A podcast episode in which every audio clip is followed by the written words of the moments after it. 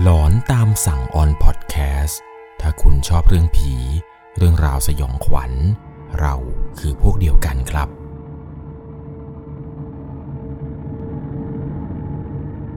สวัสดีครับทุกคนครับกลับมาพบกันเช่นเคยครับ กับในช่วงของหลอนตามสั่ง อยู่กับผมครับ 1 1 LC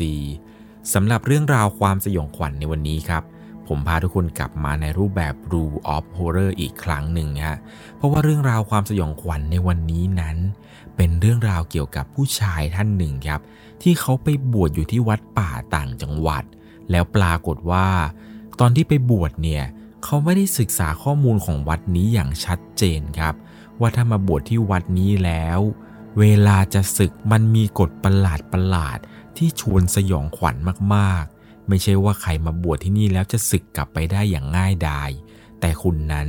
จะต้องปฏิบัติตามกฎเหล่านี้ให้ได้ มิเช่นนั้น คุณจะไม่สามารถศึกจากการเป็นพระ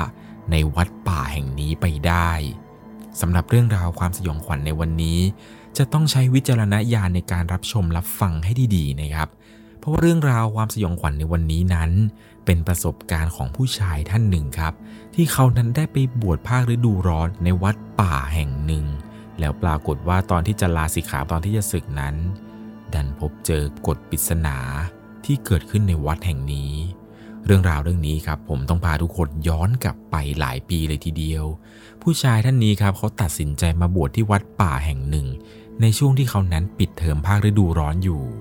เพราะเขาเนี่ยอยากจะศึกษาธรรมะ และอยากจะเข้าถึงคำสอนของพุทธองค์ จึงตัดสินใจในการเลือกที่จะบวชในวัดป่าแห่งนี้เนี่ยแหละครับ เพื่อที่อยากจะเข้าถึงธรรมะได้อย่างเต็มที่ เพราะว่าวัดป่านี้นั้นเป็นอะไรที่สงบมากๆ แถมยังมีธรรมชาติที่โอบล้อมทำให้รู้สึกสบายใจ หลายๆ คนเนี่ยจะรู้ใช่ไหมครับ ว่าวัดป่าตามต่างจังหวัดเนี่ยเป็นอะไรที่สงบแล้วก็เงียบมากๆด้วยนะครับ แม้ว่าวัดที่เขาไปบวชนี้นะครับ ผู้คนเนี่ยจะพูดกันต่างๆ นานา ว่าวัดนี้มันมีวิญญาณเฮี้ยน วัดนี้เนี่ยผีดุแต่ตัวของเขานั้นก็มองเป็นเรื่องไร้สาระครับ เขาเนี่ยยึดถือตามหลักคำสอนของพระพุทธองค์ทำให้พวกเรื่องผีเนี่ยไม่ได้ทำให้เขารู้สึกกลัวแต่อย่างใด แม้แต่หลวงตาเจ้าอาวาสยังถามกับตัวเขาอีกครั้งหนึ่งครับ ว่าโยมมั่นใจแล้วหรอที่จะมาบวชในวัดนี้ เขาเนี่ยตอบอย่างไม่ลังเลครับ ว่ายังไงแล้ว ผมก็จะบวชที่นี่แหละครับ หลังจากที่ตัวของเขาบวชได้มาประมาณเดือนกว่าๆเชื่อหรือไม่ครับ ก็ไม่ได้พบเจอเรื่องผี ไม่ได้พบเจอเรื่องวิญญาณมาหลอกหลอนเหมือนที่ใครๆเขาพูดกันมา ตลอดหนึ่งเดือนที่บวชมานี้นั้น เขาเนี่ยได้พระธรรมได้คำสอนอะไรต่างๆ เยอะแยะมากมาย แล้วอีกครึ่งเดือนถัดไปนั้น ตัวของเขาเนี่ยจะต้องกลับไปเรียนหนังสือตามปกติแล้ว เขาเนี่ยเลยตัดสินใจครับที่จะลาสิกขาบท หรือว่าการขอไปศึกจากการเป็นพระนั่นเอง ในวันนั้นเขาเนี่ยก็ไปคุยกับหลวงตาเจ้าอาวาสครับ ว่าตัวของเขาเนี่ยอยากจะศึกออกไปเพื่อที่จะเตรียมความพร้อม ก่อนที่จะเปิดเรียนตามปกติครับ หลวงตาเนี่ยบอกว่า ตามธรรมเนียมของวัด หากใครจะลาสิกขาต้องไปอยู่ที่ศาลาปฏิบัติธรรม เป็นเวลาเจ็ดวันก่อน ถึงจะลาสิกขาหรือว่าศึกออกไปจากการเป็นพระได้ เขาเองเนี่ยก็ไม่ได้ติดขัดอะไรหรอกครับ ก็คิดว่าก็แค่ไปอยู่ศาลาธรรมดาเจ็ดวัน ไม่น่าจะมีเรื่องอะไรแปลกๆอยู่แล้ว หลังจากนั้นครับ เช้าวันต่อมา หลวงตาก็พาตัวของเขาเนี่ยไปยังศาลาปฏิบัติธรรมแห่งนั้น หลวงตาเนี่ยบอกกับตัวของเขาครับว่า ตลอดเวลาเจ็ดวันนี้ ห้ามออกจากศาลาปฏิบัติธรรมแห่งนี้เด็ดขาด หลวงตาเนี่ยจะเป็นคนมาส่งอาหารเอง ทั้งเช้าและเพนซึ่งศาลาแห่งนี้ครับ ก็เป็นศาลาปฏิบัติธรรมที่ถูกรอบล้อมไปด้วยน้ำเป็นศาลากลางน้ำด้านข้างเนี่ยไม่มีกำแพงกั้นครับ มีแค่รั้วระเบียง เหมือนศาลาปฏิบัติธรรมทั่วๆไปหลาย ๆ วัด ด้านหน้าเนี่ยมีโต๊ะวางพระพุทธรูป แต่ไม่มีพระพุทธรูปตั้งอยู่ มีเสาหกต้น และเสาทุกต้นนั้น จะมีตะเกียงห้อยอยู่ และตรงสะพานนะครับ ตรงเสาของสะพานตรงหน้าศาลา ก็มีตะเกียงอีกสองอันห้อยอยู่เช่นเดียวกัน เนื่องจากที่นี่เป็นวัดป่า จึงไม่มีไฟฟ้าใช้หรอกครับ มีแค่ฟูกอันหนึ่งพร้อมกับหมอนแล้วก็ผ้าห่ม ที่ถูกพับเอาไว้แล้ววางไว้ให้ มีโต๊ะตัวหนึ่งครับที่มีหนังสือต่างๆ มีไฟแช็กสำหรับจุดตะเกียงไว้ให้ใช้ หลังจากที่ตัวของเขานั้นเดินทางมาถึงที่ศาลาปฏิบัติธรรมแห่งนี้ ก็ทำตัวตามปกติครับ เอาหนังสือพระธรรมต่างๆ มานั่งอ่าน จดบ้างเขียนบ้างอะไรต่างๆ นานา นั่งสมาธิบ้างตามปกติไป หลังจากทำวัดเย็นเสร็จครับ ช่วงราวๆประมาณสองทุ่มกว่าๆเห็นจะได้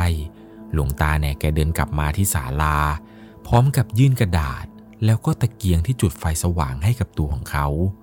ตอนนั้นเนี่ยสงสัยเล็กน้อยเหมือนกันครับเพราะว่าทั้งศาลาเนี่ยก็มีตะเกียงเต็มไปหมด แสงสว่างจากตะเกียงพวกนี้ที่ห้อยอยู่ตามเสา มันก็น่าจะเพียงพออยู่แล้ว หลวงตาเนี่ยก็บอกกับตัวของเขาครับ ด้วยสายตาที่เข่งขึม และหน้าตาของแกนั้นดูจริงจังมากๆ แกบอกว่า ต้องปฏิบัติต้องทำตามกฎในกระดาษนี้อย่างเคร่งครัดนะ หลังจากนั้นครับ หลวงตาเนี่ยก็เดินกลับไป ตัวเขาเนี่ยก็เอากระดาษแผ่นนั้นนั่นแหละครับ มานั่งอ่าน กระดาษแผ่นนี้ครับ เขียนด้วยลายมือ ซึ่งน่าจะเป็นลายมือของหลวงตานั่นแหละครับ ที่เขียนไว้ในกระดาษแผ่นนี้ว่า ถึงพระหรือเนนทุกท่าน ที่ท่านได้มาอยู่ที่ศาลาแห่งนี้ เพื่อปฏิบัติตามธรรมเนียมก่อนลาสิกขา ในยามวิการที่กำลังจะมาถึงนี้ ขอให้ท่านทำตามกฎเหล่านี้อย่างเข่งครัด หากท่านอยากจะศึกออกจากวัดแห่งนี้อย่างปลอดภัย กฎข้อที่หนึ่งครับ ถูกเขียนเอาไว้ว่า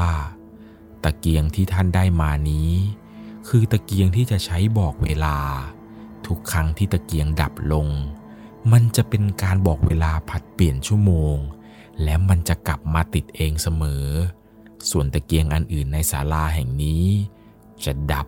และติดเองหรือไม่ ขึ้นอยู่กับเหตุการณ์ตามกฎข้อต่างๆ ต่อไปนี้ ข้อที่สองเมื่อตะวันตกดินจนลับตาแล้ว ให้ท่านจุดตะเกียงทั้ง 6 อันในศาลาแห่งนี้ รวมถึงอีกสองอันที่อยู่หน้าศาลาตรงสะพานทางเข้า จุดทั้งหมดนี้ให้เรียบร้อย ข้อที่3เมื่อตะเกียงบอกเวลาดับลงครั้งแรก นั่นเป็นสัญญาณว่า ตอนนี้เข้าสู่ช่วงเวลาสามทุ่มแล้ว ตะเกียงทุกอันรอบทิศก็จะดับลงเช่นเดียวกัน และมันจะกลับมาติดใหม่ในอีกชั่วครู่ ข้อ4 เมื่อตะเกียงกลับมาติดใหม่ทั้งหมด หากท่านพบว่า บนโต๊ะมีพระพุทธรูปปากดขึ้นมา นั่นหมายความว่า ท่านจะไม่มีภัยในคืนนี้ ให้ทำการก้มกราบสามครั้ง และท่องบทสวดกราบพระรัตนตรัยหนึ่งจบ และกราบอีกสามครั้ง จากนั้นให้ท่านเข้าจำวัดได้ตามปกติ การจำวัดก็คือการนอนหลับพักผ่อนในกลางคืนของพระสงฆ์นั่นแหละครับ กฎข้อที่4เนี่ยยังเขียนต่อไว้ครับ หากไม่มีพระพุทธรูปตั้งขึ้นมา นั่นหมายความว่า ภัยร้ายกำลังจะมาเยือน ท่านไม่สามารถจำวัดได้ และห้ามจำวัดโดยเด็ดขาด จงปฏิบัติตามกฎดังต่อไปนี้อย่างเคร่งครัด ข้อ 5 ครับ เขียนว่า หากตะเกียงตรงเสาข้างหน้าสุดตรงทางเข้าเนี่ยดับลง ขอให้ท่านไปนั่งบนอาสนะ และหันหน้าไปทางโต๊ะหมู่บูชาที่วางพระพุทธรูป ท่านจะได้ยินเสียงเหมือนบางอย่างกำลังก้าวเท้าเดินมาอยู่ด้านหลังของท่าน ขอให้ท่านอย่าได้ส่งเสียงออกมา เหตุการณ์นี้เนี่ยตะเกียงเนี่ยจะไม่กลับมาติดเอง ให้ท่านรอจนกว่าเสียงเหล่านั้น จะหายไป ท่านจึงค่อยลุกไปจุดตะเกียงได้ ข้อที่ 6 ครับ หากตะเกียงตรงเสาคู่ที่อยู่ใกล้โต๊ะวางพระเนี่ยดับลง ให้ท่านย้ายไปยืนใต้ตะเกียงตรงเสา ด้านใดด้านหนึ่ง ท่านจะรู้สึกว่ามันมีลมเย็นๆเนี่ยพัดมาในบางครั้งบางคราว และจะได้ยินเหมือนกับเสียงคนพูดปะปนมาในเสียงของสายลมนี้ด้วย ให้ท่านเนี่ยรอจนกว่าลมพวกนี้ที่พัดมา จะหายไป ท่านจึงไปจุดตะเกียงได้ข้อที่ 7 เมื่อตะเกียงบอกเวลานั้นดับลงอีกครั้ง แสดงว่า กำลังเข้าสู่ช่วงเวลาสี่ทุ่มแล้ว ให้ท่านมองไปยังถนนด้านหน้าศาลา จะมีพระรูปหนึ่ง เดินผ่านหน้าศาลาไป พระรูปนั้นท่านเนี่ยจะไม่คุ้นตาอย่างแน่นอน ให้ท่านกล่าวด้วยวาจาที่สุภาพ ให้ถามพระรูปนั้นไปเลยครับ ว่าท่านจะไปที่ใดกัน พระรูปนั้นเนี่ยจะจู่เขาจะเดินเข้ามาในศาลา ท่านเนี่ยอย่าตกใจโดยเด็ดขาดนะครับ ขอให้ท่านมีสติให้ดี พระรูปนี้จะไม่มีภัยใด ๆ ต่อจากนี้ แต่ท่านนั้นจะเข้าจำวัดไม่ได้ นั่นก็คือในค่ำคืนนี้ ห้ามจำวัดโดยเด็ดขาดถ้าพระรูปนี้เดินเข้ามาในศาลา ให้ท่านเฝ้าพระรูปนั้นให้ดีๆ และอย่าถาม หรือคุยกับพระรูปนั้นโดยเด็ดขาด แต่เมื่อเสียงระฆังก่อนรุ่งสางดังขึ้น พระรูปนั้นเขาจะเดินออกไปเองครับ ถ้าเกิดว่าพระรูปนั้นหยุดชะงักระหว่างเดิน และจะเดินต่อ ขอให้ท่านเนี่ยอย่าเอ่ยถามพระรูปนั้นเช่นเดียวกัน ให้ท่านนั้นกลับเข้าไปในศาลา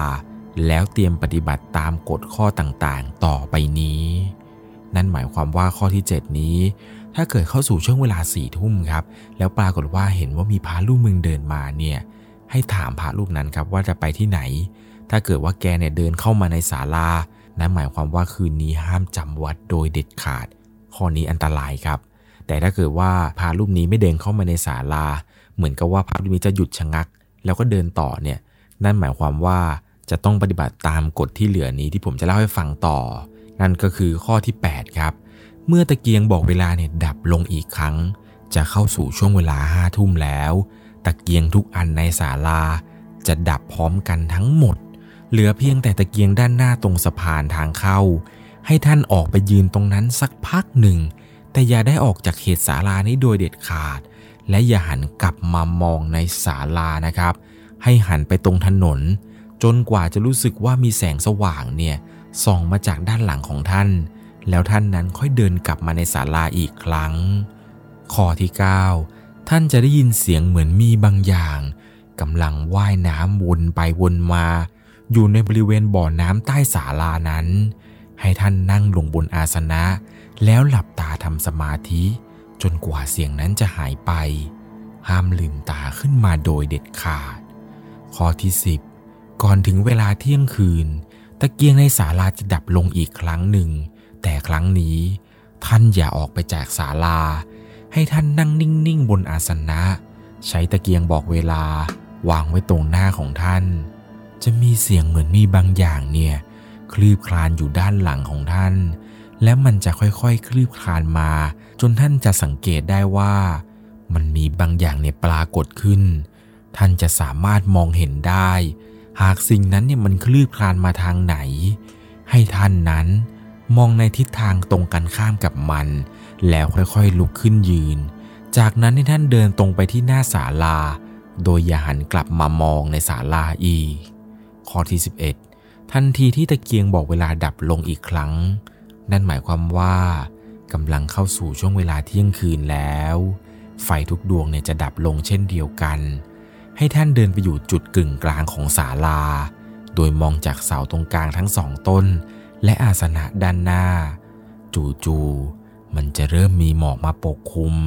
และจะค่อยๆเข้ามาในศาลา อย่าให้หมอกนั้นโดนตัวท่านโดยเด็ดขาด ให้ท่านยืนอยู่ตรงกลางของศาลา ไฟในตะเกียงจะติดก่อน ที่หมอกเนี่ยจะมาถึงตัวท่าน เมื่อไฟติด หมอกในศาลาจะค่อยๆ เหลือแค่เพียงหมอกด้านนอก แต่ถ้าหากว่าไฟในตะเกียงนั้น ติดเพียงแค่ตะเกียงบอกเวลาแล้วก็ จะยังคงอยู่ในศาลา แต่จะไม่เข้าถึงตัวท่าน หากท่านอยู่ในจุดกึ่งกลางจริง ๆ หลังจากนี้ท่านจะต้องไปจุดตะเกียงด้วยตนเอง ให้ใช้ตะเกียงนำทางนั้น เป็นตัวนำพาท่านไปจุดตะเกียงอื่น ๆ ที่ตั้งอยู่ในศาลา จุดให้ครบทุกอัน แล้วทุกอย่างจะกลับมาเป็นปกติ เหมือนกับว่าหมอกในข้อ 11 นี้นั้น มันจะกลัวแสงของไฟตะเกียงครับ ข้อนี้เนี่ยโชคดีหน่อย เมื่อถึงเวลาเที่ยงคืน อย่างน้อยๆ ไฟในตะเกียงบอกเวลาก็ยังคงติดอยู่ ให้รีบใช้ไฟตะเกียงบอกเวลานั้น เป็นตัวนำพาไปจุดไฟอื่นๆ ในศาลาให้สว่างสวัย เพราะว่าหมอกพวกนี้นั้น จะแพ้แสงของไฟในตะเกียง ข้อที่ 12 ครับ เมื่อไฟทุกดวงติดขึ้นจากที่ท่านเนี่ยไปจุดเองแล้ว ให้มองไปที่รอบๆของศาลา หมอกที่ปกคลุมแน่นหนา จะมีดวงตาดวงหนึ่งที่อยู่ในหมอกกำลังจ้องมองมายังที่ท่าน ให้ท่านถือตะเกียงบอกเวลา แล้วเดินเข้าไปให้ใกล้ดวงตานั้นมากที่สุด ยื่นตะเกียงออกไปให้สุดแขน ให้เหมือนกับว่าตะเกียงนั้นเข้าไปในหมอก หมอกพวกนี้มันจะไม่สู้แสงไฟในตะเกียงอย่างที่ผมบอกนั่นแหละครับ แล้วเดี๋ยวดวงตาคู่นั้นมันจะค่อยๆเลือนหายไป ให้ท่านทำแบบนี้จนกว่า ตะเกียงบอกเวลานั้นจะดับลงอีกครั้งหนึ่ง นั่นหมายความว่ากำลังเข้าสู่ช่วงเวลาตีหนึ่งแล้วล่ะครับ ข้อที่ 13 เมื่อเข้าสู่ช่วงเวลาตีหนึ่งนี้ จะเป็นช่วงเวลาที่พวกวิญญาณเร่ร่อน พวกผีไม่มีญาติ สัมภเวสี พวกผีร้ายต่างๆนั้น มันจะมาทำบุญกุศลกัน ให้ท่านสังเกตเหตุการณ์ดังต่อไปนี้ว่าจะเกิดอะไรขึ้นให้ดี โดยทุกเหตุการณ์ อาจจะไม่เกิดขึ้นทุกวัน 13.1 หากในระหว่างที่ท่านอยู่ในศาลา ช่วงเวลาตีหนึ่งนี้ แล้วจู่ๆว่ามันมีกระทงที่ด้านในเนี่ยมีอาหารวางอยู่ ให้ท่านเดินไปดูกระทงนั้น จากนั้นให้ท่านเนี่ยสวดให้พร โดยท่านจะสวดสั้นๆก็ได้ หลังจากนั้นให้ท่านเก็บกระทงนั้นมา แล้วให้ท่านเนี่ยเอาอาหารในกระทง โยนในพวกปลาในน้ำ หรือท่านจะเก็บไว้ฉันเองก็ได้ 13.2 หากมีสุนัขสีดำมันนั่งอยู่ในศาลาแล้วก็ สุนัขตัวนั้นมันชื่อเจ้าดำด้านหน้าของมันเนี่ยจะมีกวดทั้ง 6 เม็ดวางอยู่ เจ้าดำเนี่ยเป็นสุนัขที่น่าสงสาร ลูกของเจ้าดำเนี่ยมี 6 ตัว ถูกเจ้าของเนี่ยมันฆ่าตายทั้งหมด มันจึงอาลัยลูกมันมาก ให้ท่านนำเม็ดกวดทั้ง 6 เม็ดนี้ สื่อสารว่าเป็นลูกของมัน จงใช้มือของท่านเนี่ยลูบหัวมันเบาๆ แล้วพูดกับมันว่าจเจริญพรนะเจ้าดำ หลังจากนั้นก็ให้ท่านเนี่ยเดินจากไป เก็บกวดหกเม็ดนั้นไว้ให้ดี เจ้าดำเนี่ยมันจะไม่มาทุกวัน แต่ทุกครั้งที่มันมา ก็ให้ท่านทำแบบนี้ทุกครั้ง และถ้าเกิดท่านมีอาหาร ท่านก็สามารถให้เจ้าดำได้กินเช่นเดียวกัน จะเป็นอาหารจากกระทงในข้อ 13.1 ก็ได้ 13.3 หากไฟทุกดวงในศาลานั้น ดับลงและกลับมาติดใหม่ ท่านจะพบว่ามีร่างคล้ายหญิงสาวในชุดสีขาว ผ้าสบายสีแดง นั่งอยู่หน้าอาสนะของท่าน ด้านหน้าของผู้หญิงนั้นจะมีถ้วยกวดน้ำวางอยู่ ให้ท่านเป็นนั่งที่อาสนะที่ตั้งอยู่หน้าของเธอ ท่านจะไม่เห็นหน้าของผู้หญิงคนนี้หรอกครับ เพราะว่าเธอนั้นจะเอาผมปิดหน้าเอาไว้อยู่ หลังจากนั้นให้ท่านเริ่มท่องบทสวดกวดน้ำยะถา วาริวะหา ปูราปะริปูเรนติสาคะรัง เอวะเมวะ อิโต ทินนังเปตานังอุปะกัปปะติ อิจฉิตังปัตถิตังตุมหัง ขิปปะเมวะ สะมิชฌะตุ สัพเพ ปูเรนตุสังกัปปา จันโท ปัณณะระโส ยะถา มะณิโชติระโส ยะถาสพีติโยวิวาชัน ท่องแบบนี้จนจบบทแผ่เมตตา แล้วผู้หญิงคนนั้นก็จะเริ่มกวดน้ำ ให้ท่านค่อยๆท่อง บรรจงท่องไปเรื่อยๆ จนจบบท หลังจากนั้น นางเนี่ยจะก้มกราบท่านหนึ่งครั้ง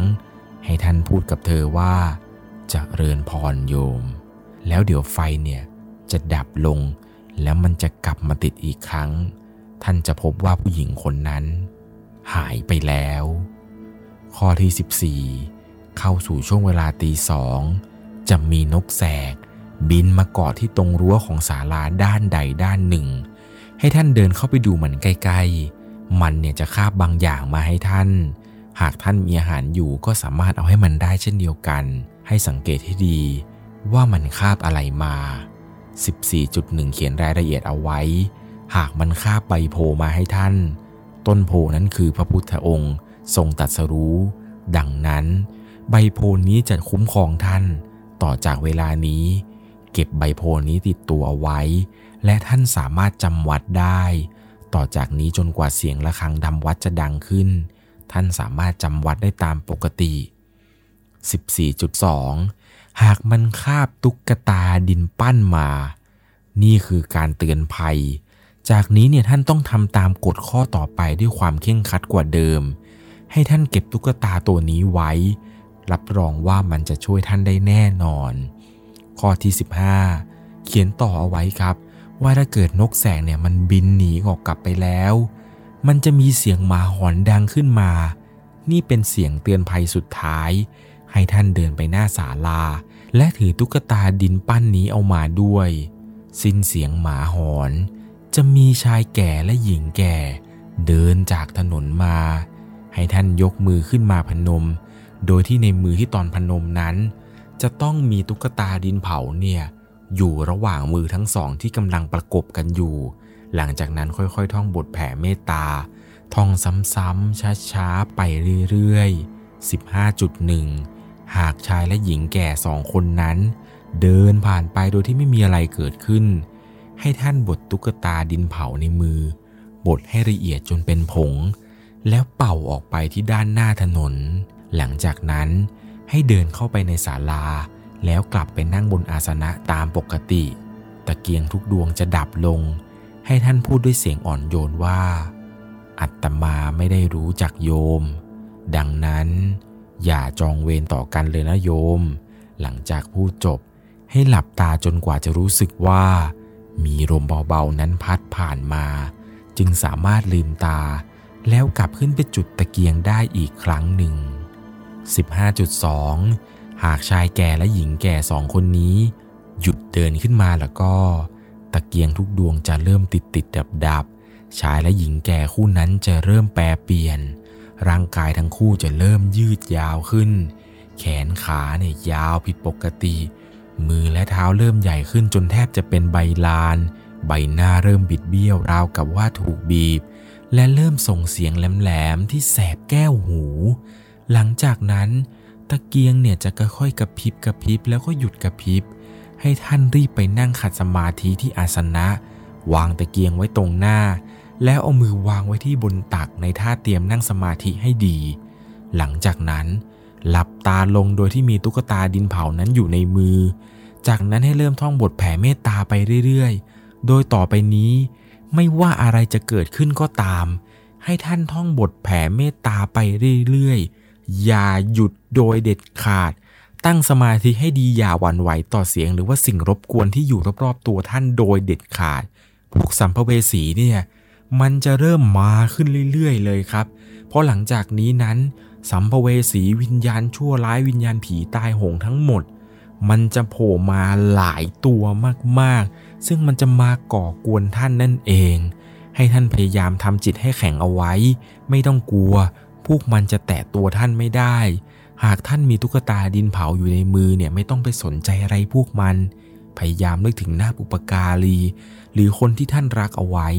เพ่งจิตสมาธิจดจ่อกับการสวดแผ่เมตตานี้ให้นิ่งที่สุด จนกว่าเสียงเหล่านั้นเนี่ยมันจะหายไปเอง ข้อที่ 16 หลังจากเสียงพวกสัมภเวสีนั้นหายไป ให้ท่านหยุดท่องบทแผ่เมตตาได้ แต่อย่าเพิ่งลืมตา จนกว่าท่านจะรู้สึกว่าไฟที่อยู่ตรงหน้าจะดับลง นั่นหมายความว่าเป็นการบอกเวลาตีสามหลังจากนั้นถึงจะสามารถลืมตาขึ้นมาได้ ให้ท่านนั้น หักตุ๊กตาดินเผา แล้วก็โยนทิ้งน้ำออกไป ข้อที่ 17 ข้อสุดท้าย หากท่านได้ยินเสียงบางอย่างกำลังจะโผล่ขึ้นมาจากน้ำเมื่อท่านได้ยินเสียงนั้น ให้ท่านดับตะเกียงทุกดวง ยกเว้นตะเกียงสองอันที่อยู่ตรงหน้าทางเข้า รวมไปถึงตะเกียงบอกเวลา ตะเกียงสามอันนี้ห้ามดับโดยเด็ดขาด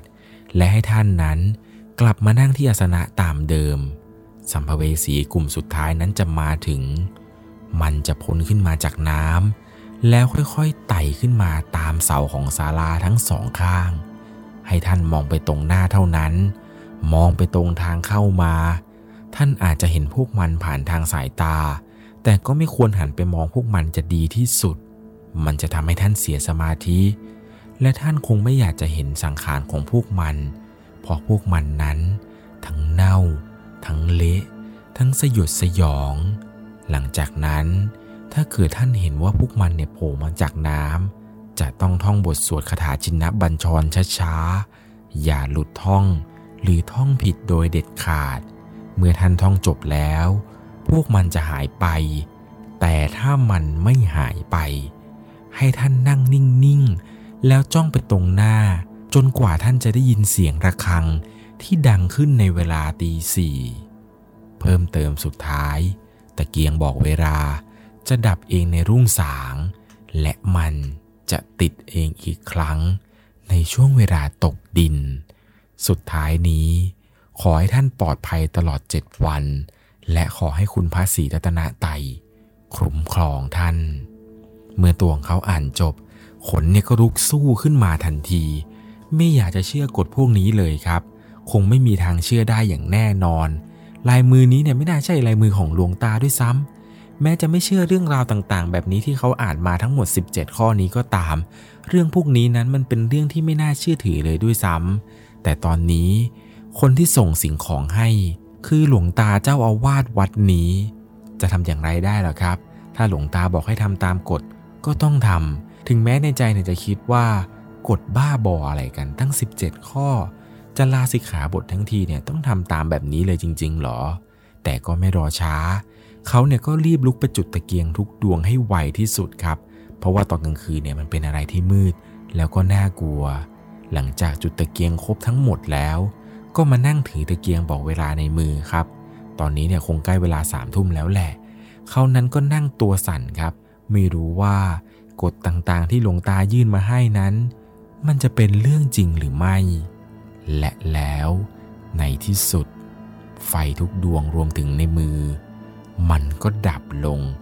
ตามที่กฎเขียนเอาไว้ไม่มีผิด และนั่นก็คือข้อพิสูจน์แล้วว่า ทั้งหมดที่หลวงตาเขียนนี้ มันคือเรื่องจริง หลังจากที่ไฟทั้งหมดดับลง แล้วมันก็กลับมาติดอีกครั้ง ทั้งในตะเกียงที่ถืออยู่ แล้วตะเกียงรอบๆของศาลาก็ติดขึ้นมาใหม่อีกครั้งเช่นเดียวกัน หัวใจของเขาเนี่ยแทบจะทะลุออกมาแล้ว ตอนนั้นด้านหน้าของเขา จู่ๆก็มีพระพุทธรูปองค์ใหญ่ ขนาดตัวเท่ามนุษย์เลย จู่ๆเนี่ยพระพุทธรูปองค์นี้ ก็โผล่ขึ้นมาตั้งอยู่ในศาลาเฉยเลย นั่นหมายความว่า คืนนี้เขาจะโชคดีแล้วล่ะครับ มันจะไม่มีภัยเกิดขึ้นอย่างแน่นอน แต่ตัวของเขานั้น กลับไม่รู้สึกโล่งใจใด ๆ เลย เพราะว่าเหตุการณ์ในตอนนี้ ได้เป็นข้อพิสูจน์แล้วว่ากฎในกระดาษแผ่นนี้ที่เขียนด้วยลายมือหลวงตา มันคือเรื่องจริงที่เกิดขึ้นจริง ๆ หรือนี่ ถึงแม้ในคืนนี้ตัวของเขาจะปลอดภัย แล้วคืนต่อๆไปล่ะ จะปลอดภัยเหมือนกับคืนนี้หรือไม่ คงจะไม่โชคดีเหมือนกับคืนนี้อย่างแน่นอน เขานั้นเนี่ยก็เริ่มอ่านกฎอีกครั้งหนึ่งครับ คราวนี้เนี่ยอ่านให้ละเอียด เพื่อที่จะไม่ให้พลาดในการทำตามกฎต่างๆ นี้ อ่านไปเนี่ยก็จินตนาการไป ถ้าเกิดว่ามันออกมาตามข้อนี้แล้วก็เราจะทำอย่างไร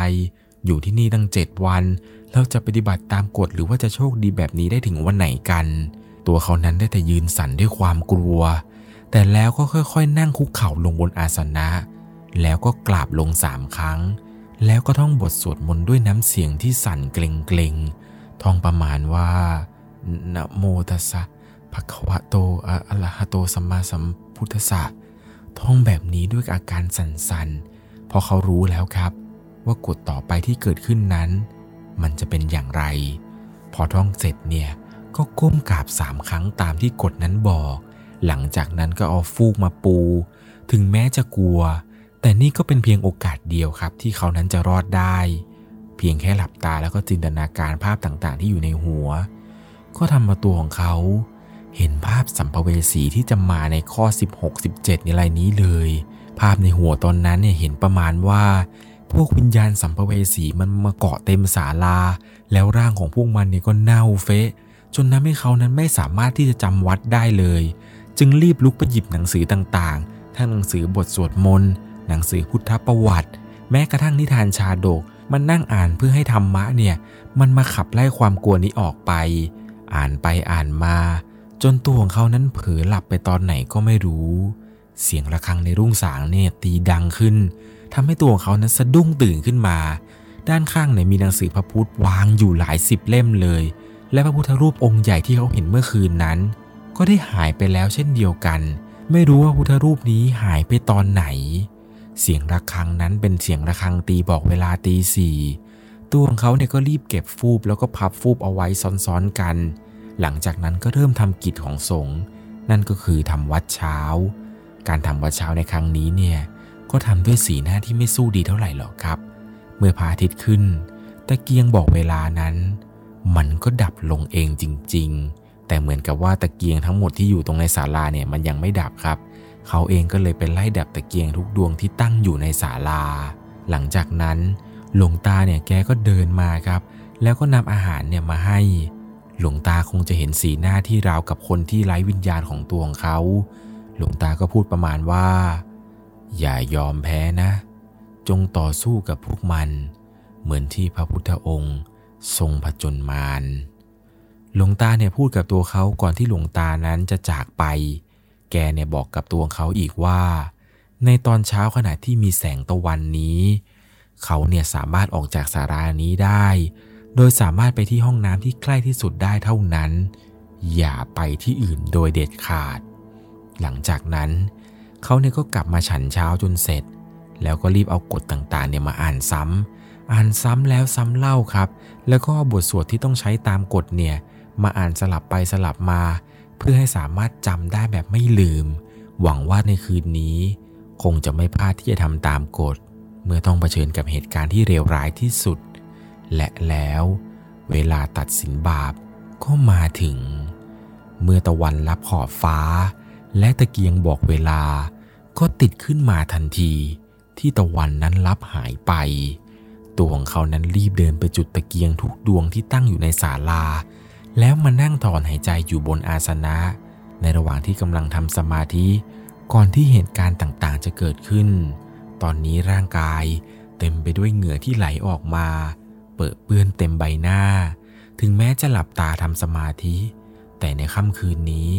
ไม่สามารถที่จะมีสมาธิได้จริง ๆ แต่เกียงทุกดวงเนี่ยดับลง ตอนนั้นเข้าสู่ช่วงเวลาประมาณสามทุ่มแล้ว เมื่อไฟติดขึ้นอีกครั้ง ก็เป็นอย่างที่คิดเอาไว้จริง ๆ เพราะในค่ำคืนนี้ ไม่มีพระพุทธรูปปรากฏขึ้นครับ นั่นหมายความว่า คืนนี้เขานั้นจะต้องเผชิญกับสิ่งที่เลวร้ายแล้วล่ะครับ ไฟด้านหน้าสุดตรงโต๊ะ ก็ค่อยๆหลี แล้วก็ดับลงในที่สุด ตัวของเขานั้นจำได้ดีเลยครับ ว่าถ้าเกิดไฟดวงนี้ดับ ให้ไปยืนใต้ตะเกียงตรงเสาด้านใดด้านหนึ่ง แล้วจู่ๆมันจะมีลมเย็นเยือกเนี่ยพัดมา ซึ่งในตอนนั้นตัวเขาก็ลุกขึ้นไปยืนตามที่กฎนี้เขียนไว้ แล้วมันก็มีลมเนี่ยพัดมาจริง ๆ ครับ ทันใดนั้น มันก็มีเสียงกระซิบเนี่ยดังขึ้นมาตามสายลมนี้ทำเอาตัวของเขาถึงกับขนลุกเลยครับเพราะว่าในกฎต่างๆที่เขียนนั้น มันไม่มีข้อไหนที่เขียนบอกเอาไว้เลยครับ ว่าห้ามหันไปหาที่มาของเสียงนั้น ถึงแม้ว่าจะไม่มีเขียนบอกก็ตาม เขาเนี่ยก็ไม่กล้าที่จะหันไปมองที่มาของเสียงนั้นหรอกครับ ได้แต่ยืนก้มหน้าลงที่พื้น หวังว่าเสียงที่เขาได้ยินนั้น มันจะหายไปเอง ปรากฏว่า เสียงนั้นมันก็หายไปเองจริง ๆ ครับเสียงนี้เนี่ยมันหายไปพร้อมกับสายลมที่พัดเข้ามาในช่วงเวลานั้น หลังจากที่สายลมนี้พัดผ่านไป ตัวของเขาก็รีบไปหยิบไฟแช็กมาจุดไฟในตะเกียงทันที บรรยากาศรอบๆเนี่ยมันเงียบสงัด ไม่มีแม้แต่เสียงแมลง มีเพียงแต่เสียงหัวใจของเขา ที่เต้นดังผิดปกติ ตัวของเขาหันซ้ายหันขวาไปมา ด้วยความหวาดระแวง แล้วก็หยิบหนังสือพุทธชาดกนั้นมานั่งอ่านออกเสียงดังๆ เพื่อกบเกินความกลัว และทำให้ที่นี่นั้นมันรู้สึกว่าไม่เงียบจนเกินไป ถึงปากจะอ่านออกเสียงที่ดังอยู่ก็ตาม แต่การอ่านครั้งนี้ไม่สามารถจับใจความของเนื้อเรื่องได้เลยด้วยซ้ำครับ เอาเข้าจริง ๆ แล้ว ตอนที่อ่านไปเนี่ย ตัวของเขาไม่รู้เลยด้วยซ้ำครับ ว่ากำลังอ่านเรื่องอะไรอยู่ ทันใดนั้นครับตัวของเขาก็ปิดหนังสือเล่มนี้ลง เพราะว่าตอนนี้ตะเกียงทั้งสองอันตรงทางเข้า มันวูบแล้วก็ดับลงแล้ว ตามกฎเนี่ยบอกเอาไว้ ว่าให้เขานั้นกลับไปนั่งบนอาสนะ แล้วหันหน้าไปทางโต๊ะที่วางพระทันที หลังจากนั้นก็ไปนั่งที่อาสนะตามที่กฎนี้เขียนเอาไว้ แล้วมันก็มีเสียงบางอย่าง เหมือนกับกำลังย่ำเท้ากระทบพื้นอยู่ เสียงนั้นค่อยๆย่างกล้าวเข้ามา ราวกับว่ากำลังเดินจงกรมเดินไป เดินมา เดินไปเดินมาอยู่งี้ครับ วนไปวนมา สักพักนั้นเสียงที่ได้ยินว่าเดินอย่างช้าๆ กลับกลายเป็นว่า เป็นการย่ำเท้าอย่างเร็วขึ้น เร็วขึ้น ราวกับกำลังโกรธที่ไม่มีใครสนใจ ตัวของเขาเนี่ยกัดฟัน แล้วก็กุมมือไว้อย่างแน่น เพื่อไม่ให้สิ่งนี้เนี่ยมันรู้สึกว่าเขานั้นกำลังกลัว มันเนี่ยมันกำลังวิ่งเข้ามาใกล้หลังของเขา ก่อนที่เสียงนี้นั้นมันจะหายไป หลังจากที่เสียงนี้หายไปได้สักพักเขาเองเนี่ยก็พยายามหันดูรอบๆครับ ว่ามีบางอย่างผิดปกติหรือไม่ พอเห็นเช่นนี้ว่าไม่มีอะไรผิดปกติ ก็รีบลุกขึ้นไปจุดไฟในตะเกียง ให้มันติดขึ้นมาสว่างสวัยตามเดิม พอจุดไฟในตะเกียงเสร็จ ก็กลับมานั่งในอาสนะตามเดิม แล้วหลังจากนั้นก็หยิบหนังสือพุทธชาดกเนี่ยมานั่งอ่านออกเสียงดัง ๆ อีกครั้งหนึ่งแล้ว มันเป็นอะไรที่ทรมานมากๆ เพราะว่าตัวของเขาไม่รู้ว่า เวลาตอนนี้มันผ่านไปนานแค่ไหนแล้ว จะรู้ก็ต่อเมื่อ ไฟตะเกียงบอกเวลานั้นเนี่ยมันจะเป็นตัวกำหนด ว่าตอนนี้เป็นเวลากี่โมงกี่โมงเท่านั้นเอง อ่านหนังสืออ่านไปอ่านมา แต่กลับไม่รู้เลยครับ ว่าตัวเองเนี่ยอ่านเรื่องอะไรไปบ้าง มีเนื้อหาอะไรสำคัญหรือไม่ แต่แล้วจู่ๆไฟตะเกียงบอกเวลาตรงหน้าเนี่ยมันก็วูบดับลง แล้วมันก็กลับมาติดอีกครั้ง นั่นแสดงว่าช่วงเวลานี้นั้น เป็นช่วงเวลาสี่ทุ่มแล้วล่ะครับ เขาเองนั้นก็หันไปดูที่ถนน เพราะกฎเนี่ยบอกว่า จะมีพารูปหนึ่งเดินมา และมันก็เป็นอย่างนั้นจริงๆครับ พระรูปนั้นเป็นพระที่อายุราวประมาณ 40 ปีเห็นจะได้ แกเนี่ยกำลังเดินมาจากถนน ตัวเขาก็รวบรวมความกล้าที่จะพูดออกไปครับ พูดประมาณว่า เออท่านท่านท่านท่านจะไปที่ใดกัน จู่ๆพระรูปนั้นหยุดนิ่งสักพักหนึ่ง ก่อนที่พระรูปนี้จะเดินต่อ แล้วก็หายไปในความมืด ซึ่งพระรูปนี้ไม่ได้เดินกลับเข้ามาในศาลา นั่นหมายความว่า เขานั้นจะต้องปฏิบัติตามกฎข้ออื่นๆอีกต่อไป หลังจากนั้นตัวของเขาเนี่ยก็กลับเข้ามาในศาลาครับ แล้วก็มานั่งบนอาสนะอีกครั้ง ในตอนนั้นเนี่ยคิดอะไรไม่ออกแล้วครับ จึงเลือกบทสวดมนต์บทหนึ่งขึ้นมา หวังว่าบทสวดนี้เนี่ยจะพอช่วยอะไรได้บ้าง ก็พยายามสวดไปครับรัตนัตยานุภาเวนะรัตนยาติยาสร้างพระลงภาวะเวลาโซกาสาตุจุปัตวะอเนกาลาวนาสันติ ท่องบทสวดนี้บทซ้ำไปซ้ำมาเรื่อยๆ คิดว่ามันจะช่วยอะไรได้ แต่มันก็เพียงได้แค่ทำให้เขานั้นมีสติแค่นั้นเอง บทสวดต่างๆ ไม่สามารถนำมาใช้กับที่นี่ได้เลย ช่วงเวลาตอนนั้นเป็นเวลาห้าทุ่มกว่าๆ สาเหตุที่รู้ได้ก็เพราะว่าไฟในตะเกียงด้านหน้ามันดับลงอีกครั้งหนึ่งแล้ว แล้วไฟตะเกียงในศาลา มันก็ค่อยๆ วูบดับลงพร้อมกันทุกอันเช่นเดียวกัน คราวนี้ตัวเขารู้ดีครับว่าต้องทำอะไร จึงรีบลุกเดินออกไปข้างนอก ตามกฎเนี่ยบอกให้ตัวเขานั้นมองไปที่ถนน แต่ความรู้สึกเนี่ยเหมือนกับตัวเขานั้นจะไม่ค่อยสบายใจเลย เลยตัดสินใจยกตะเกียงขึ้นมากล่าวว่าให้เปลวไฟของตะเกียงนั้นเนี่ย มันส่องแสงสว่างเพื่อให้เห็นบริเวณรอบๆข้างหน้านั้นได้ แต่ปรากฏว่าพอยกไฟตะเกียงขึ้นมา เขาเนี่ยรู้สึกเหมือนกับจะได้ยินเสียงเรียก จึงหันกลับไปมองครับ ปรากฏว่าพอหันกลับไปในที่มาของเสียงนั้น ไฟในศาลามันก็ติดขึ้นมาพอดี คราวนี้ไม่สนใจแล้วครับว่าใครจะเรียก รีบเดินกลับเข้าไปในศาลาอย่างว่องไว แล้วก็ไปนั่งลงบนอาสนะผืนเดิม ผ่านไปประมาณเกือบจะ 20 นาทีอันแสนทรมาน ในระหว่างที่นั่งอยู่บนอาสนะค่ำคืนนี้ทุกอย่างเนี่ยมันเงียบมากๆ แต่แล้วจู่ๆมันก็มีเสียงบางอย่าง เหมือนกับว่ามีใครบางคน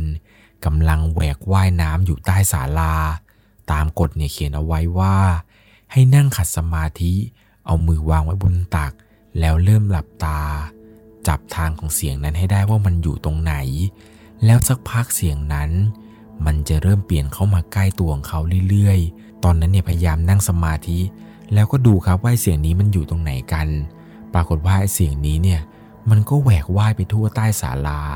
สุดท้ายเนี่ยเสียงนี้มันมาจบอยู่ตรงใต้อาสนะที่ตัวเขานั้น นั่งอยู่พอดี ก่อนที่เสียงนั้นมันจะหายไป เขาเนี่ยก็ลืมตาขึ้นมา คราวนี้เนี่ยเหงื่อแตกเต็มหน้าเต็มตา ทั้งๆทที่อากาศเนี่ยจะเย็นสบาย แต่ไม่รู้ทำไม ความกวนนี้มันทำให้เหงื่อของเขาไหลออกมาราวกับว่าอากาศเนี่ยร้อนอบอ้าวยังไงอย่างนั้น ทุกๆนาทีที่ผ่านไป เหมือนกับว่าหนึ่งนาที จะเท่ากับหนึ่งชั่วโมงยังไงอย่างนั้นเลยทำไมมันถึงรู้สึกว่านานแค่ไหนกันกว่าจะเช้า มันเป็นอะไรที่อึดอัดมากๆ หากตัวของเขาเนี่ยเชื่อฟังคนอื่นที่เขาเล่าให้ฟังตั้งแต่แรก ก็คงไม่น่าจะมาเจออะไรแบบนี้หรอก เพราะทุกคนที่เขาบอกเนี่ยก่อนที่จะมาบวชวัดนี้ เขาก็ถามให้แน่ใจแล้วล่ะครับ ว่าจะมาบวชที่วัดนี้จริง ๆหรอ ถ้าเชื่อตามที่ทุกคนบอก ก็คงไม่ต้องมาทรมานอะไรแบบนี้หรอก หลังจากนั้นไม่นาน ไฟทุกดวงก็ดับลงครับ แต่นี่ไม่ใช่การเปลี่ยนเวลา เพราะไฟตะเกียงบอกเวลาที่ตั้งอยู่ตรงหน้า มันยังคงติดอยู่ ตัวของเขาเนี่ยก็จับตะเกียงก่อนที่จะลุกขึ้นเดินออกไป แต่แล้วก็นึกขึ้นได้ครับว่า ครั้งนี้นั้นจะต้องนั่งที่เดิมก่อน บ้าเอ้ยเพอลุกขึ้นมาแล้ว เกือบจะพลาดไปแล้วไง พอนึกขึ้นได้ครับเขาก็รีบกลับลงไปนั่งทันที ทันใดนั้น ก็มีเสียงบางอย่างเนี่ยถูกลากมาอย่างช้าๆ เสียงนี้เนี่ยดังมาตั้งแต่หน้าทางเข้า แล้วมันก็ใกล้เข้ามาเรื่อยๆเรื่อยๆจนตัวของเขาเนี่ยจ้องมองไปตรงข้างหน้าครับ พยายามจ้องมองดูครับว่า มันเป็นเสียงอะไรกัน มันเป็นเสียงใครที่ลากอะไรมา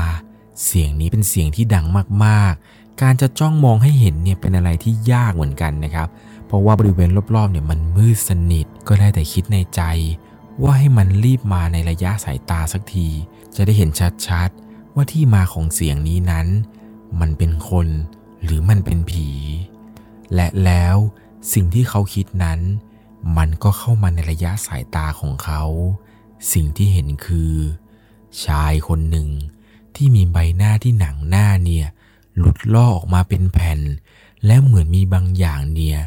ยัวเยี้ยไปมาอยู่ในแผลของเขา ลูกตาของเขานั้น กวงแล้วก็บูลึกไปข้างหนึ่ง ทันทีที่เห็นเนี่ยเขารีบหันกลับไปฝั่งตรงข้ามทันที แล้วก็ค่อยๆ ลุกขึ้นอย่างช้าๆ เหมือนตัวเขานั้นจะใจเย็นมากๆ ทั้งที่เขานั้น ได้สะดุ้งจนหัวใจเนี่ยร่วงไปอยู่ที่ตาตุ่มตั้งแต่เห็นแค่เส้นผมของชายคนนั้นแล้ว เขาเนี่ยรีบเดินไปด้านหน้าทันที เมื่อตะเกียงนี้ติดขึ้น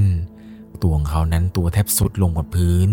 พร้อมหายใจอย่างรุนแรงด้วยเสียงหายใจอันสั่นๆ มันน่ากลัวเหลือเกิน ใบหน้านั้นไม่อยากจะคิดเลยว่า ถ้าเห็นมันเต็มเต็มตาจะเป็นอย่างไร พอตั้งสติได้สักพัก ก็ลุกขึ้นเข้าไปในศาลาปฏิบัติธรรมพอมันใกล้จะเที่ยงคืนแล้ว ตัวเขาเนี่ยมองดูเสาสองต้น และอาสนะที่นั่งอยู่ เพื่อที่จะหาจุดกึ่งกลางที่ดีที่สุด และยืนรอให้ไฟในตะเกียงนั้น ดับลงไปเอง จะได้ไม่ต้องตื่นเต้นหรือว่าตื่นตระหนกอะไรมากมายเมื่อไฟมันดับลง แต่แล้วตัวของเขาเนี่ยก็ต้องสะดุ้งครับ เพราะว่าอยู่ดีๆ ไฟเนี่ยมันก็ดับลงแบบกระทันหัน ไม่ใช่ค่อยๆ หลีลงแล้วก็ดับไป แต่ในครั้งนี้มันดับแบบพร้อมกันทุกดวงแบบฟึบดับแล้วก็มืดสนิท รอบด้านนั้นมีแต่ความมืด มองอะไรไม่เห็น เขาเนี่ยพยายามยืนให้นิ่งที่สุด เพื่อไม่ให้ตัวของเขาเนี่ยหลุดออกจากกึ่งกลาง แต่แล้วจู่ๆหมอกควันสีขาวมากมาย ก็เริ่มปกคลุมด้านรอบตัวของเขา มันเริ่มเข้ามาใกล้มากขึ้นเรื่อยๆ ในขณะที่ตาของเขาเริ่มมองเห็นบางอย่างในความมืด ไม่รู้ครับว่าตัวเขานั้นคิดเองไปหรือเปล่า ว่าหมอกเหล่านี้นั้น มีส่วนที่เหมือนใบหน้ามนุษย์อยู่เต็มไปหมด มันเนี่ยรายล้อมเรื่อยๆ จนเกือบจะมาถึงตัวแล้ว แต่แล้วไฟเนี่ยก็ติดขึ้นมาตามที่กฎนั้นบอกจริงๆ และติดขึ้นทุกดวงเองด้วย ตอนนั้นในตัวของเขาถึงกับถอนหายใจ แล้วก็โล่งใจได้นิดหน่อยครับเพราะว่าในกฎข้อนี้เนี่ยถูกเขียนเอาไว้ ว่าถ้าเกิดไฟมันไม่ติดมาเอง เขานั้นจะต้องเดินไปจุดไฟเองนะครับ แต่โชคดีหน่อยที่ไฟในตะเกียงเนี่ยมันจุดติดขึ้นมาเองได้ ตอนนี้ก็ช่วงเวลาประมาณเที่ยงคืนแล้ว รอบด้านเนี่ยมีหมอกปกคลุมแน่นหนา จนไม่เห็นพื้นน้ำหรือทัศนวิสัยรอบๆด้านแล้ว เขาเนี่ยเดินวนรอบๆศาลา เพื่อดูว่ามีดวงตาเนี่ยป่าปนอยู่หรือไม่ บอกได้คำเดียวเลยว่า มันเป็นอะไรที่มองยากมากๆ เขาเนี่ยก็มองตรงไหนมันก็ดูคล้ายกับดวงตาเต็มไปหมด จะมองไปทางนู้นก็เห็นว่ามีดวงตา จะมองมาทางนี้ก็เห็นว่ามีดวงตาเหมือนกัน ก็เดินวนรอบศาลาอยู่อย่างนั้นครับ ว่ามันคือดวงตาไหนกันแน่ ก็เลยเอาตะเกียงเนี่ยส่องมันไปทุกดวงตาที่เห็นเลยครับ จุดไหนที่เห็นว่ามีตา ก็ตะเกียงเนี่ยไปส่องจุดนั้น จนไฟเนี่ยดับลงบอกเวลาตีหนึ่ง เขานั้นกลับมานั่งที่อาสนะด้วยความเหนื่อย เหงื่อเนี่ยท่วมจีวร จากสีจีวรซีดๆกลายเป็นสีจีวรที่เข้มขึ้นมา